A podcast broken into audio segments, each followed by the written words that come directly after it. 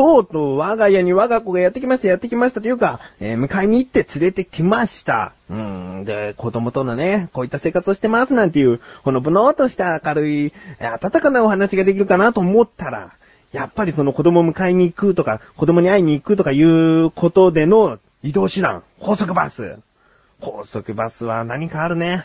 今まで、まあお話ししてないだけ、高速バスではトラブルなんかあんまりなかったんだけど、あーまあその話をね、したいと思います。タイトルコールの後に、高速バスの話ですよ、子供の前に。えー、ということで、菊池のなだらか向上心。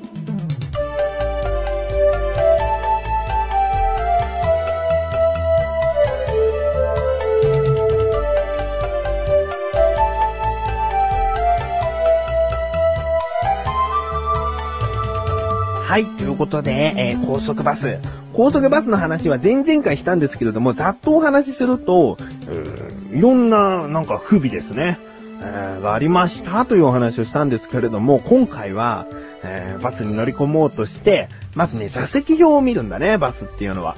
で、自分の名前がどこに書かれてるかっていうのに、こう、地図っぽくこう書かれてるから、あ、後ろから2番目の左側の窓際の席だと。ああ、わかったわかった。って、それを見て行くわけですよ。そしたらですよ、ちょっとオタクっぽいかな？だけど、巨乳ちゃんだよっていう巨乳ちゃんがいたんですね。うん。巨乳ちゃんが、こう、自分の席に座ってて、で、その隣に、ちょっとしたイケメンがいたんですよ。で、ちょっとしたイケメンと巨乳ちゃんのペアで二人が一緒ってことは、おそらくこれ、どっちかが二席取ってカップルなんだなと思ったんですね。あんまりないんですよ。男と女が両隣になって座る席っていうのは、あんまりなくて自分も今まで一回もないんですよ。女性が隣だったことは。だからおそらくこれカップルかなと思って、自分の席には巨乳ちゃんが座ってるけど、巨乳ちゃん目つむってんです。うん。だから、その、ちょっとしたイケメンに声かけて、あ、すいませんと。この、隣の方、ご一緒に予約された方ですかって聞いたんですね。そしたら、このちょっとしたイケメンが、すごい挙動って、あ、あ、あ、す、すいません、すいません、違いますよね、ここね。ここち、違いますよね、つって。なんか自分だけ席を、その、通路側にその、ちょっとしたイケメンが座ってたんだけど、通路を挟んで、その隣に、また座り直したんですよ。いやいやいや、あの、この隣の人をご一緒に予約された方ではないんですか？って言ったら、また挙動って何つってのかわかんないんですよね。で、そんなことをやりとりしてたら、その巨乳ちゃんが、あ、起きたって思って。そんで、あの、すいません。この席、自分の席みたいなんですけれども、あの、失礼ですけども、お名前をお聞きしてもよろしいですか？つって。うん。ここで菊池って言われたら、あ、同性かと思うじゃないですか。ね？そしたら、また、菊池って別の場所に書いてあるのかなっていう自分のミスかもしれないから。一応名前をお伺いしたら、ボソッと小さな声で言ったんですよ。もうなんて言ったか聞こえないから、とりあえず一回聞き直すけど、またボソって言って、なんだよ、アピールするのは胸だけかいなんつって。引っ張られて、引っ張られてないけど、で、その、聞いたんだけど聞こえないから、あ、わかりました、つって。で、ちょっともう一回自分がまず確認しようと。これで自分の単なる見間違いだったら、本当に申し訳ない。ちょっとしたイケメンももう、あのー通路を挟んだ場所に座っちゃって、自分はここできっといいんだ、みたいな言い聞かせた感じで、あの、座ってるんだけど、まあいいや、自分が確かめようと思って。で、確かめに行ったら、合ってるんですよ。自分が合ってるんですよ。もう自分の席に明らかに巨乳ちゃんが座ってるんで、これはもう、なんかボソッという巨乳ちゃんと話してても拉致が開かないから添乗員の人に、すいません、多分ここ自分の席だと思うんですけど、ちょっと別の人が座っちゃってるんですよね。あ、そうですか。じゃあ調べますので、あの、お待ちください、つって、その人が奥に行ってって、で、その座席表を見ながら、どうやらね、やっぱり巨乳ちゃんが席違っちゃってると。うん。で、なんかいろいろ話してるんだけど、巨乳ちゃんの席が今度はないんですよ。ないから、なんか、あの、おそらく一人で来てる、30後半かな ?40 前半かなまあね、自分の中ではこの人未亡人だなと思ったんで、未亡人。未亡人が、その、座ってる席がどうやら巨乳ちゃんの席らしいんです。で、未亡人が毒じゃないですか。で、未亡人がどういった席は巨乳ちゃん座れる。ね。またあの、おっぱいアピールしながら横になれる、なんつって。で、未亡人が今度どこに座るっつって、その、私はどこですか？つって添乗員の人に言ったら、あ、未亡人さんはですね、あの、一番後ろの端っこになりますって指を指したら、指を指したところの男の人が、自分江藤ですけどどこですか？つって。なんか江藤がシャシャリ出てきたんですよ。んで、立ち上がって、あ、江藤さんはですね、その最後尾の窓際ではなく、最前列の窓際になります、なんつって。もうほんと勘違い。江藤、何してんだ江藤。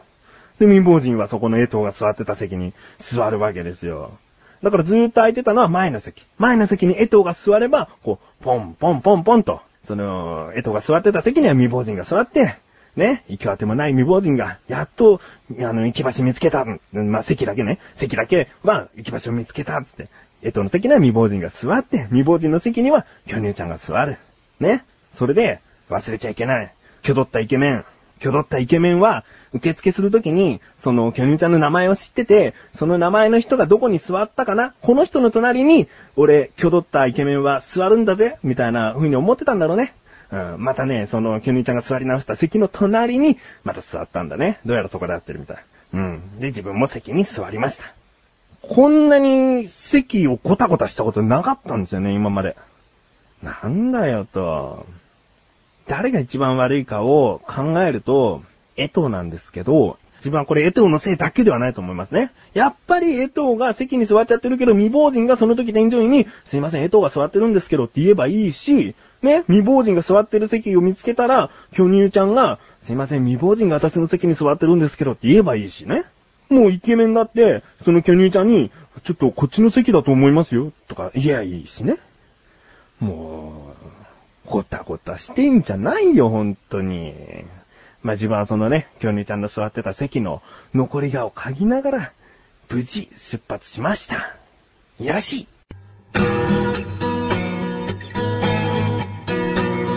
菅井よしきです。小高祐介です。菅井小高のお茶の味は2週に1度の水曜日更新。まったりまったりトークバラエティ番組です。小高さん、まったり以外に何か特徴とかありません？ないっすね。お、おきましょう。やられひー。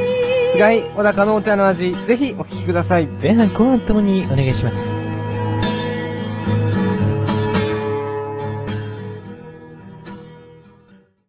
はい、ということで、えー、まあ、バス会社のミスではなかったんでね、えー、またそこのバス会社のミスだったらちょっと次使うのはどうかと考えるかもしれなかったんですけれども、今回はいろんな人の、えっと、未亡人巨乳ちゃん挙取ったイケメンのせいで、なんか、出発ごたごたしちゃったよというお話でしたね。えー、ということで、今回メールが届いておりますので、コーナーに参りましょう。自力80%。このコーナーでは日常にある様々な疑問や質問に対して自分で調べ自分で解決していくコーナーでもあり、リスナーの方からのご相談やお悩み解決していくというコーナーです。えー、今回メールが届いております。まずお名前言いましょうかね。ラジオネーム、鶴丸さん。えー、鶴丸さんから来たーということは、えー、前回も鶴丸さんからメールをいただいて今回も来たということはです。なんかね、疑問がね、食い違っちゃったみたいで。えー、本文を読みしたいと思います。翔さん、117回でメールを読んでくださり嬉しいやら恥ずかしいやら、へへへ。早速なのですが、日の出日の入りがあのような決まりがあるとは知りませんでした。おー。私はてっきり太陽の半分のところで日の出、日の入りかと思っていました。ところで、ところで来ましたよ。なんですよね。実は私の質問はそのことではなく、って書いてありますね。えー、このね、自分はね、前回、117回ですね、えー、そういうことではなくって、あの、メールくださいねって。もし疑問の内容がその答えと違っていたら、そういうことではなくってメールくださいねって言ったらね、そういう風に書いてくださいましたね。え、そういうことではない。うん。え、続き。冬から夏に向かって日が伸びていきますよね。うん。そうですね。例えば、冬の日照時間が12時間、夏の日照時間が16時間になるとしたときに、日の出が2時間早くなっていれば、正午を中心に日照時間が伸びていることになるのですが、実は日の出が1時間半早くなり、日の入りが2時間半遅くなる。こんな感じで夏に向かって正午を中心に日照時間が伸びていないような気がするのです。このあたりの調査をお願いします。過去、これで意味わかるかな？へぇ書いてありますね。あの、自分はこれを読んで、なるほど、そういうことかと。改めて、あ、解決しないと、と思ったんで、あのおそらく理解してると思います。えー、今回の疑問いきます。季節の変化により、正午を中心に日照時間は伸びているの？ですね。ですかですね。えー、調べてきました。ここからが答え。まず、鶴丸さんのメールで注目したい単語が一つあります。正午という言葉です。正午という言葉は、一般的には昼の12時だと思うんですね。うん。お昼の12時。ですが、天文学的にというか、あの、きちんとした意味は、太陽が南中する時刻なんです。うん。太陽が真上に来た時の時刻を正午と言うんです。だから、この正午という言葉を、ひとまず南中時間とすり替えます。うん。そして、太陽の南中時刻が季節によって変化するのかどうかです。うん。それを調べてきました。太陽が12時に南中するのは、明石をはじめとした統計135度線が通る地点だけなんです。うん。その明石でさえも12時ちょうどに太陽が南中するとは限らないみたいなんですね。その理由は地球の公転軌道に関係しています。地球の公転軌道は深円ではなく楕円型です。うん。惑星の公転速度は太陽へ近づくと速くなり、遠ざかると遅くなります。地球が太陽に最も近づく1月頃には太陽の公転速度が速くなるので、地球から見た太陽の位置は地球が円軌道の場合、あの、例えばですね、円軌道の場合の位置と比べて少しずつ東の方向へずれていきます。これはちょっと頭の中で図をこう想像していただくと、あの、わかると思うんですけれども、えー、1月頃、冬は少し東の方向へずれていきます。逆に太陽から遠ざかる頃には、西の方角へずれていくんです。うん。そうすると、東の方向へずれた太陽の南中時刻は12時よりも遅くなり、西の方角へずれた場合は12時よりも早くなります。うん。このように、鶴丸さんのおっしゃっている正午というのが、お昼の12時を言うのであれば、南中時間とお昼の12時というのはずれていくので、鶴丸さんのおっしゃる通り、昼の12時を中心には日照時間は伸びていないんですね。まあ、こういった感じで、あ、もし、納得しなかったら、もうそういうことではなくでください。そういうことではなく、こう、こういう風に答えをくださいみたいな。なんか、とことん、とことんこの苦手な、まあ、苦手っちゃ苦手だな、苦手な天体の疑問についていきますんで、えー、とことんですよ。納得するまで行きましょう。これで納得してくれるのが一番嬉しいですけど、えー、まあ、こういった感じで、日常にある様々な疑問や質問の方をお待ちしております。投稿よりなだらかご助身を選択して、どしどしとご投稿ください。以上、自力80%でした。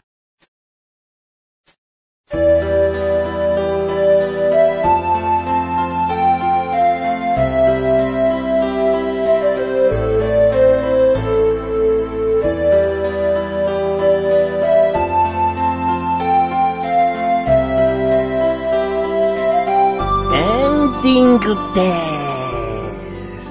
いやー、なんかね、今までの自力80%と比べてね、本当に頭を使うというか、えー勉強をしないと質問に答えられないなっていう疑問でしたね。うん、だからこそいいんです。なだらか向上心。その、学力を手に入れて疑問解決するという。いいんじゃないですかね。向上してるんじゃないですかね。えー、ということで、なだらか向上心は続いていきますが、とある番組が終わります。お知らせです。横断歩道ラジオのお茶の味が、この更新文とともに配信されたものでラストになります。えー、ラストになっちゃいました理由は菅義樹の脱退によりですね。この42回、計42回続いたことも、自分の中では、おーよくやったと、あの、二人を褒めてあげたいね。嬉しいことかどうかわかんないけど、頭をなでなでしてあげたい。うん。えー聞いてみてください。あと、えー終わる番組ではないんですけれども、クッチレサラジオが先週のなだらか向上心の配信とともに更新されました。聞いてみてください。クッチレサラジオ、相変わらずマッシュルの、うーん、ストン教なこととか、メガネたまにも、まあ、ストン教だな。えーダブルストン教がお話ししていますので、えー聞いてみてください。ということで、えー次回はそうだな、お茶の味も、もうラストになるので、ちょっとお茶の味関連のお話になっちゃうかな。えーということで、なだらか向上心は毎週水曜日更新です。それではまた次回、お相手は菊池翔でした。メガネたまにでもあるよ。お疲れ様です。